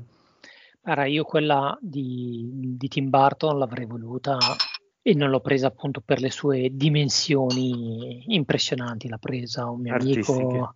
Sì, veramente. L'esercitazione è proprio enorme e se non hai il posto dove metterla per valorizzarla, è talmente scura, è talmente tutta uniforme che rischia di perdersi. Questa potrei veramente farci un pensierino, sia perché mi piace il carro armatino, sia perché è più piccola. Hai detto bene. Esatto, infatti la prima cosa che ho notato... 200? Non mi ricordo. Sì, per sui 199, una cosa del genere. O a 199 o a 250. Meno no. Scordatelo. In dollari 229. Esatto, sì. Ecco, deve essere 250. 250, sì. Sicuro. Va bene. Comunque volevo dire anche dei Lego che è uscito, hanno presentato il punto di domanda di Mario 64, praticamente questo cubo giallo col punto di domanda tipico di Super Mario che si apre sopra e c'è tipo un mini castello, un mini diorama di Super Mario 64. Ma per me è veramente terribile, non lo so, o che sono io in una fase di stanca Lego, ma questo lo vedo veramente brutto. Non lo vorrei mai, non lo so, proprio io un modello. Io non ho capito una cosa di questo cubo, cioè ogni faccia si può girare e c'è un pezzo aggiuntivo, cioè un No, si apre solo nella parte sopra e basta. Ah, ok, ho visto. Boh. Ma quanto è grande? No, è per capire per quanto sono piccoli invece i pezzetti. Sono piccoli. Sono i mini, hai visto, cioè Super Mario è fatto da 3 pezzettini di quelli bassi, piccoli da 1 per 1, cioè proprio 8, non è neanche 8 bit, è 2 bit. Sì, è veramente microscopico, cioè, sono quei mini diorami che se fossero solo il mini castello, la mini barca di Bowser e così, ci sarebbero... Proprio una roba grande come il castello, sarà grande come un cellulare, non lo so, proprio è piccolo. Quindi, insomma, poi c'è sto cubo grosso, giallo, enorme, che non lo so. Come avevano fatto bello il modello del Nintendo, il NES, questo non lo so. Alla fine non l'ho neanche comprato il NES, non lo so, non sto più comprando Lego. No, secondo me è proprio una fase di stanca. Sì. Beh, così sembra proprio ti sei abbuffato di Lego e adesso hai la pancia piena. Compro solo quelli proprio mirati e basta. Imperdibili. Ci sta. D'altronde ormai è anche una certa età, cioè, sì. Tra un po' i Lego sono troppo piccoli, bisogno del monocolo per montarli. Ci vogliono il duplo dopo. È vero, perché quando si invecchia si torna bambini, e quindi dai duplo passavi ai Lego e adesso dai Lego torni ai duplo. Ci sta, mi piace questa teoria. Quando dicevi che a una certa età pensavo che ormai sono cresciuto e pensare alla figlia. No. No, quella hai due figli di regalo. Basta. Poi non è più di moda pensare alla figlia. Farti una vita completamente da capo, rifare una famiglia, scappare, te lo sconsiglio. Detto questo, ascolta il crisi. Lascia perdere la fine. Sì, no. Sapete che se dovessi fare una cosa del genere ci sarebbe solo un posto dove andrei, a Firenze da Pot, e mi inserirei nella realtà virtuale tutto il giorno. Che tra l'altro non credo stiamo usando molto. Ha comprato anche il visore nuovo, aveva comprato, ma non so che. Ma credo che sia in mezzo, impegnato al lavoro. Infatti, letteralmente, non metaforicamente. Va bene. Io vi annoio con l'ultima cosa consigliandovi invece una serie TV che però dovete guardare se siete allegri. No, ci spariamo. No, non è che vi sparate, no, non è depressiva, però è sicuramente non lascia indifferenti. La serie si chiama Atlanta. Atlanta, città dello stato della Georgia, negli Stati Uniti, Southern Maid, UMed, come cita a un certo punto la serie stessa. Atlanta è una città che ha più del 50% della popolazione afroamericana e fino a qualche anno fa aveva forse la criminalità più alta negli Stati Uniti d'America. Fermo, non andare oltre. Perché? che non facciamo strane illazioni su queste due cose, che sono assolutamente incorrelate. Incorrelate, no, ma assolutamente, non era mia, era semplicemente pura statistica. Avrei continuato dicendo che è uno dei più importanti centri nevralgici della musica americana, soprattutto per quanto riguarda il rap e l'attuale trap. In questa città Donald Glover, che non è, come penserete, come pensavo io, il figlio del Danny Glover di Arma Letale, ma è l'attore che ha interpretato Troy nella bellissima serie TV Community, e non voglio sentire una mosca. Lando Calrissian. Sì, bravo. Ed è anche un cantante sotto lo pseudonimo Childish Gambino. Boh. Hai sentito? Male per voi. Ambienta questa serie TV in cui interpreta Earl, che è un ragazzo che cerca di sbarcare il lunario facendo da manager al cugino rapper che si fa chiamare Paperboy, che guardando ho scoperto essere quello che ha interpretato il tecnico informatico di Godzilla vs Kong, che sicuramente invece avete visto. Ok. E un'altra preoccupazione di Earl è quella di non distruggere la sua precaria situazione sentimentale e familiare, che è un po' particolare. È una serie eccentrica e ha la pretesa di rappresentare com'è la vita ad Atlante, probabilmente anche in buona parte d'America, per una persona che vuole farsi strada nel mondo del rap e sopravvivere in un mondo che fa di tutto per impedirtelo, fondamentalmente. In un mondo che non ci ama più. Sì, e soprattutto se sei afroamericano ti rende la vita molto difficile. Cerca di rappresentare proprio quel tipo di America. Si alterna tra un realismo veramente feroce e un'esagerazione satirica nel rappresentare quelli che sono gli stereotipi del vivere, dell'essere appunto bianchi o afroamericani in America. La cosa che mi ha colpito di più, e per cui dicevo che va guardato se si è abbastanza di buon umore, è perché la violenza psicologica e reale a cui si assiste, che non è particolarmente forte, particolarmente alta, però è più realistica, forse. Sì, non è edulcorata. Sai, quando vedi un film o una serie comunque crime o comunque così, c'è sempre quella patina che ti tiene distaccato dal tipo di violenza che stai guardando.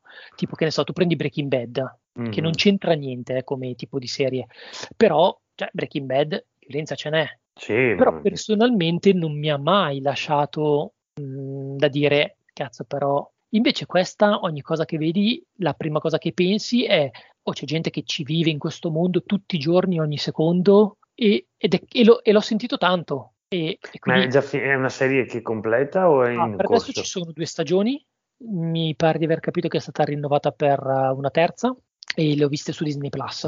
Okay. Ed è notevole, ed è, secondo me, fatta bene, non è sicuramente altisonante.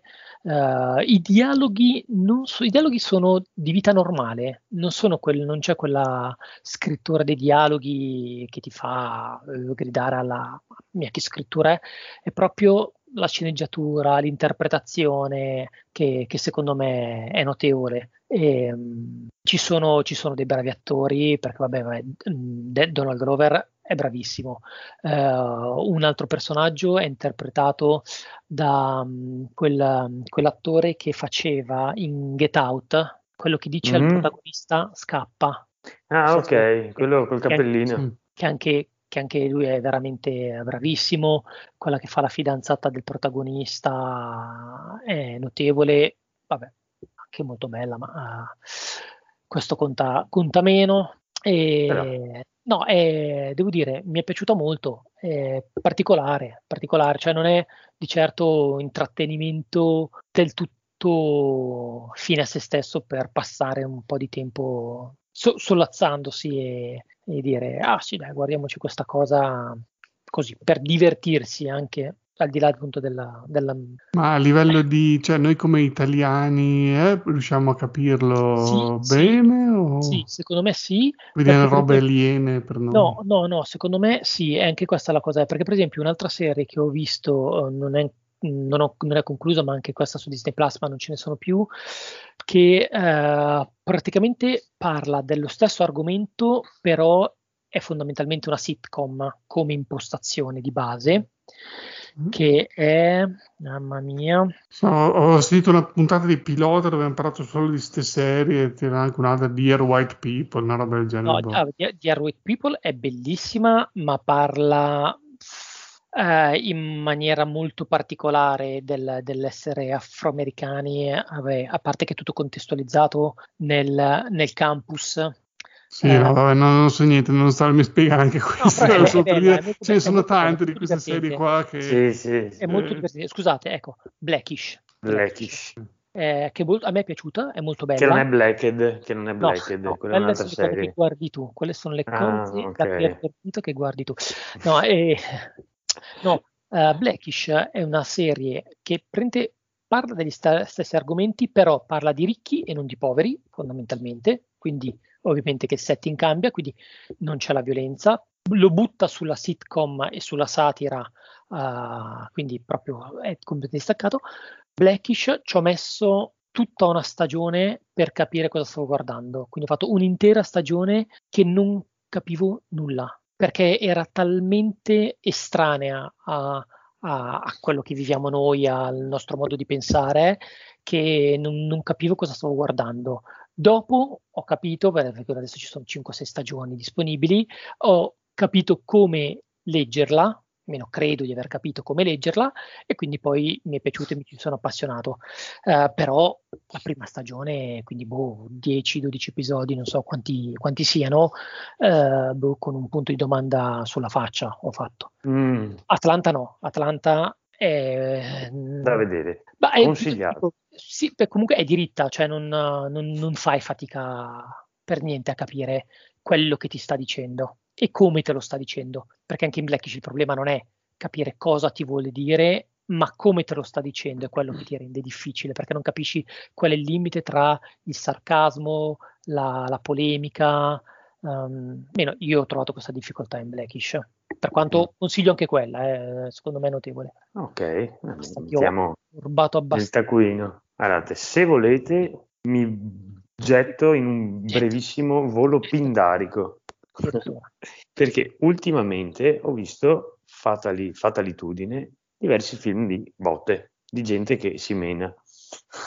Stranamente sto anno è uscito qualcosina, gli anni scorsi mi pareva fossimo un po'... dopo quello che ha detto Gal, perché prendendosi a botte si fanno neri.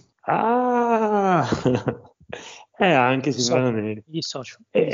Ho frequentato troppo il conigliastro e Rob.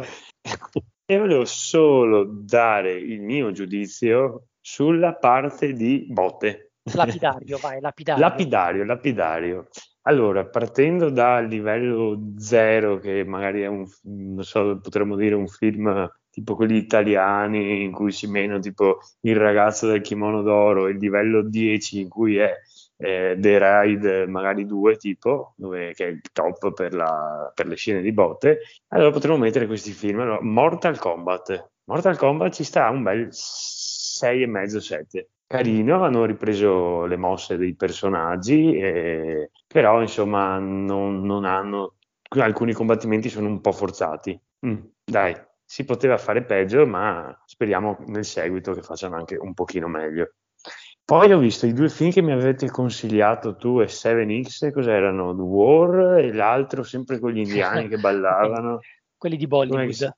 Come si chiamava? Che era un'altra zozzeria.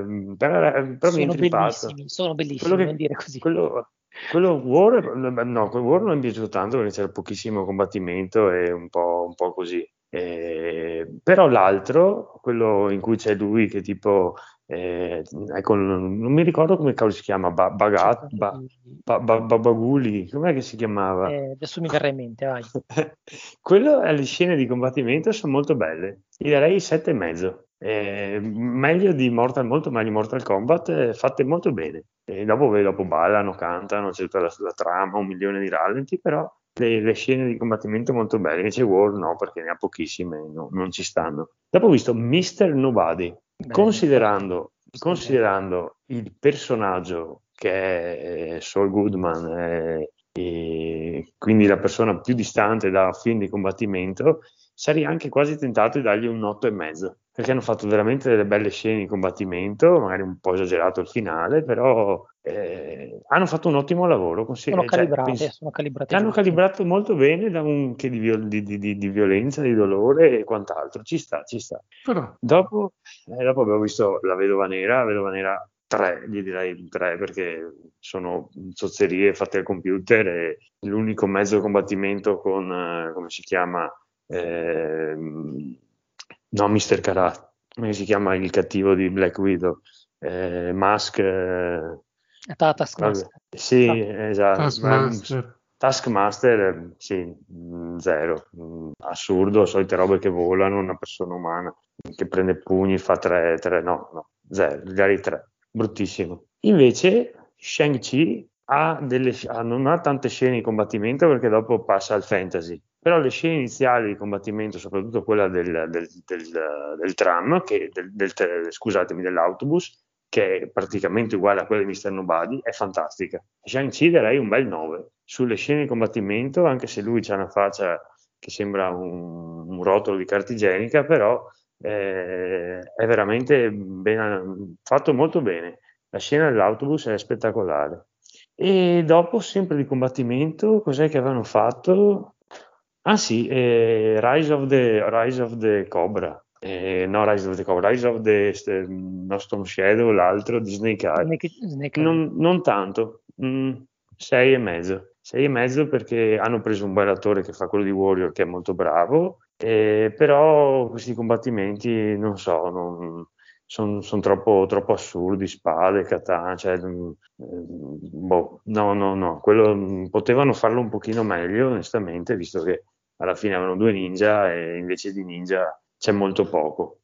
Insomma, dai, ultimamente di fini combattimenti ne hanno fatti. Ti ho ritrovato il nome, Baghi, era quello indiano. Baghi, sì, è carino. E anche potremmo mettere Kong vs Godzilla, perché in effetti alla fine fanno un match di wrestling fra Godzilla, King Kong, Mezzazilla, anche quello è carino, gli darei un bel 7,5. Scusa, invece l'ultimo Fast and Furious, Simena, non l'hai visto? No, non l'ho visto, quello no. Ma che dio. No, quello prima era carino, quello Hobbs and Shaw. Più spin-off. Sì, è carino, però anche lì dopo diventa tipo Kenshiro, cioè no, tipo Dragon Ball, no, dai, siamo andati un po', cioè, o fai un film della Marvel, che allora ci sta che le persone... ricevano quei colpi, se no. Però invece la Shang-Chi e Mr. Nobody sono i più belli nelle scene di combattimento, per me. Dopo non dico The Raid, però molto bene. No, The Raid secondo me è il migliore dei film di combattimento, tolto adesso, Kickboxer.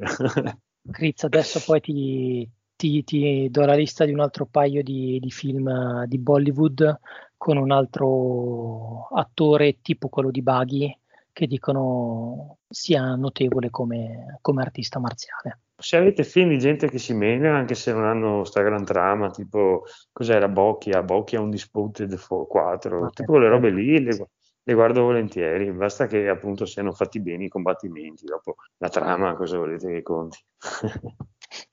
Erika, senti un po', ma invece io ho visto il primo episodio del What If di Disney Plus, vado avanti o mi fermo? Guarda il quinto e basta. Sono tutti uno diverso dall'altro, devi vedere tu se ce n'è qualcuno brutto, qualcuno più bello. È un po' come quei telefilm antologici dove magari c'è come Black Mirror, magari c'è una puntata che ti fa schifo e una puntata che per te è bellissima. Questo uguale.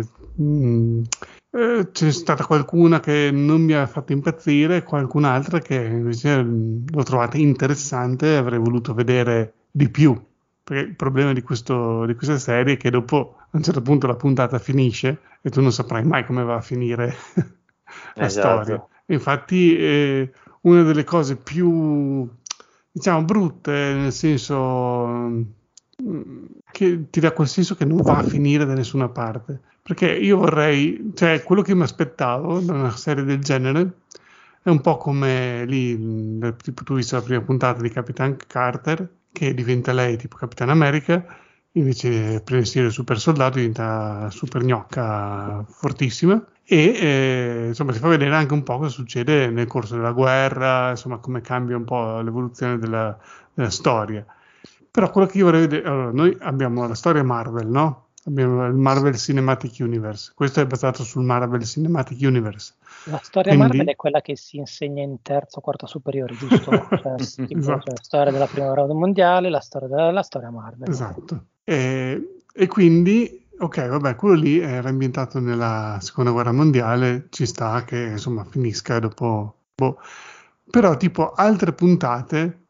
tipo quella che io ho visto, adesso non vorrei far spoiler, però insomma parlano di un personaggio a caso del mondo Marvel che magari cambia percorso e fa delle cose diverse rispetto a quelle che ha fatto nei film, no? Tipo che diventa cattivo al posto di essere buono o viceversa? No, così non ce n'è neanche una, però alcune sono proprio che partono tipo da, non so, un personaggio diventa un altro, ecco. Sì, però Hulk che al posto di essere verde è russo. Ah no, quello c'è già. No, però insomma mi sarebbe piaciuto tipo, ok, se tu dal mondo elimini Capitan America, magari tipo fai conto che non è mai esistito, cosa sarebbe successo? Mi sarebbe piaciuto sapere cosa sarebbe successo quando arriva Thanos, quando arriva, che succede la guerra dell'infinito, così. Se non c'è quel personaggio lì, cosa sarebbe successo? Questo volevo vedere. Una, diciamo, se la storia Marvel, dell'universo cinematografico Marvel, la diamo come la storia effettiva, esatto. Un'ucronia di quella storia. Tu questo avresti voluto. Sì, perché cioè, non puoi farmela fermare prima. Cioè, se tu fai una storia delle origini di Iron Man e me la cambi, che lui non diventa Iron Man e magari muore lo stesso anno, muore subito. Uh-huh. Tutta la storia, come si evolve la storia del... Cioè, cosa succede quando arriva Thanos e non c'è Iron Man e non c'è, non so, non c'è Pantera Nera, non c'è... nel primo episodio, che appunto, di cui abbiamo detto qualcosa in più, tu dici, non è che Capitan America al posto di essere... oh mio Dio, mi viene il nome. Steve Rogers è Peggy Carter, no, esatto. No, neanche, sì, no. Quello che è, la signorina Carter, ma proprio dici non c'è Capitan America, quindi manca quel tipo di figura e quindi manca tutto quello che ha portato quella figura. Esatto. Mm-hmm. Dici, forse sarebbe stato più interessante. Sì, perché dopo, guarda anche le altre puntate, ti danno sempre quel senso di incompiutezza, dici, e adesso come andrebbe avanti, esatto, la storia in questo mondo così diverso? Cioè, mi sarebbe piaciuto vedere almeno, non so, tipo gli ultimi 10 minuti della puntata, che ti fanno vedere, sarebbe successo così, così, colà, e magari, perché c'è quella, l'unica che fa un po' questa cosa è quella di, che praticamente Star-Lord... E se, cioè, questa è la premessa della puntata, non è spoiler, e se Star-Lord invece di essere Peter Quill fosse, non mi ricordo come Black si chiama, Panther? Black Panther, non mi ricordo il nome del personaggio, vabbè, insomma, Black Panther diventa Star-Lord, e dopo ti fa vedere come cambia, cioè, Star-Lord è pasticcione, un po' cazzone, invece Pantera Nera è uno serio, preciso, ligio. Esatto, e quindi ti fa vedere come proprio tutti, anche i Guardiani della Galassia, così diventano diversi, fanno cose diverse e cambia proprio tutto l'universo, perché appunto sono i Guardiani della Galassia, cambia quello che succede nella galassia, tipo ti fanno vedere Thanos, quello che fa, come è diventato, e così mi è piaciuto. Quella infatti è stata secondo me la puntata più bella, non tanto per la storia in sé, ma perché proprio ti fa vedere a livello globale quanto il mondo sarebbe più bello se Star-Lord fosse stato Black Panther, perché è più figo di Peter Quill, capito? Ma però dopo alla fine ti dà sempre quel guizzo che dice, però dopo, e adesso dopo, ma la finisce, dopo la finisce. Ma è poi il bello della serie, però che dopo ti stimola un po' la fantasia a dire chissà dopo cosa succede. Sì, però non hanno seguito una con l'altra. No, non hanno seguito, è anche quello il bello della serie, però sì, ti lasciano sempre quel senso di vabbè, adesso finito. Cioè, quando tu vedi il film al cinema che ti fanno la scena post-credit, tu sei lì che dici wow, fix, adesso cosa succede? Voglio vederlo ancora, e dopo ti aggancia al prossimo e dopo vedi come va avanti. Lì dici wow, figo, adesso chissà cosa succede, e non lo saprai mai perché è finita lì. Guarda, a me è piaciuta quella dei zombie, vabbè, ma e anche quella di Hank Pym mi è piaciuta, però non facciamo spoiler di qual è. Quella peggiore è quella di come si chiama, secondo me è quella di Dottor Strange, quella è abbastanza pallosa, no?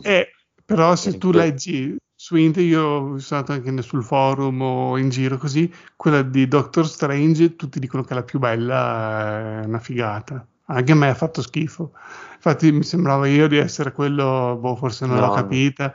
A me quella di Dottor Strange è quella che è piaciuta di meno. Sai, però che mi piace proprio il Dottor Strange. Sì, quindi. Poi c'era anche lì i soliti loop temporali che mi ha rotto le palle. Sì, infatti. No. Andrò avanti, vi saprò dire. Dai, faccio sapere tu che sei più esperto di Marvel di noi. Sì, tanto esperto che non mi ricordo manco un nome, però vabbè. Vabbè, però insomma, sicuramente ne sai più di me. Mi è piaciuta quella di Modok, sono 10 puntate carine, simpatiche, molto irriverenti, e anche ne ho sentito parlare solo male. E anche sarà perché proprio io volgare. Ho sentito parlare solo da Critz. A me è divertito. Poi è anche strano che su Disney una serie così con personaggio volgarota adesso alla Griffin, ecco. Provate. Sono 10 puntate, inizia e finisce. Ma non so se faranno 3 stagioni, è proprio una cazzatina da un quarto d'ora di puntata, però è carino perché ci sono squartamenti, gente che esplode, battute sul successo. Insomma, è un prodotto per bambini. Esatto, non sembra proprio una serie da bambini. Però è giù un po' qualcosa, la vedi, ha fatto Atlanta su Disney Plus, fanno anche questa, non è che fanno solo film quelli per famiglie. C'è qualcosina in più. Devono ampliare l'ambito di che cosa propongono, perché sennò non è che possono fare solo la roba per bambini, sì. Perché sennò, cioè, come fai a capitalizzare abbonati? Sì, esatto, è la base di tutti quelli che hanno i bambini, però finisce lì, cioè. Sì. Soprattutto se te li vuoi tenere man mano che crescono. Sì, perché sì. Li prendi da bambini, poi cosa fai? Li perdi. È vero che molti film, soprattutto i film di animazione, buttano un occhio anche agli adulti che portano i figli a vedere quei film. Sì, ma manca il salto in mezzo. Esatto, quindi devi fare in modo di tenere quegli abbonati, perché a un certo punto se io dico, beh, io adulto, a mia figlia, mio figlio che è diventato adolescente, non interessa più il prodotto da bambino di Disney, cosa non pago a fare? Basta, chiudo lì. Ma loro lo sanno meglio di tutti noi, anche con certo, i fumetti certo. Fanno proprio quelli più per bambini, quelli per adolescenti, quelli per adulti, cioè ogni serie cosa ha il suo target e certo, poi certo. Cercano di tenerti lì e, cioè, fanno, è tutto calcolato, esatto. È una macchina per fare soldi. Ragazzi, io darei la buonanotte se siete d'accordo. Anch'io. Yes. Bene, quindi ringrazio il filosofo Critz e lo psicologo Eric che sono stati con noi. Come avrete notato, si sono invertiti i ruoli scambiandosi dei fluidi corporei durante la puntata. Mai incrociarli. Salutiamo anche Ed e Bishop che in realtà non sono con noi perché sono andati a mangiare dei cinghiali. E come non salutare il Doom che ha comprato una puntatazza per il legno per fare dei buchi per un cabinato, ma non ci è riuscito e quindi si è dato da fare e adesso con quella punta sta facendo buchi di culo in legno per cavalli a dondolo. Bene. Ho messo su un'azienda solo per produrre queste cose, avevo bisogno di qualcuno che li facesse e sto sfruttando lui. E tra l'altro fa, ma come c'è la puntata stasera, ma stasera c'è la Champions, vabbè, ma ai videogiocatori interessa il calcio, sì, interessa. Cos'è la Champions? Mi sa che siamo noi tre che siamo particolari. League of Champions. È quel gioco di carte MOBA, esatto. No, sì, no, non mi piace tanto. Saluti da Kings of Trimonia, il podcast che nessuno aveva chiesto, ma sicuramente vi meritate. Ciao. Buonanotte. Ciao, buonanotte a tutti.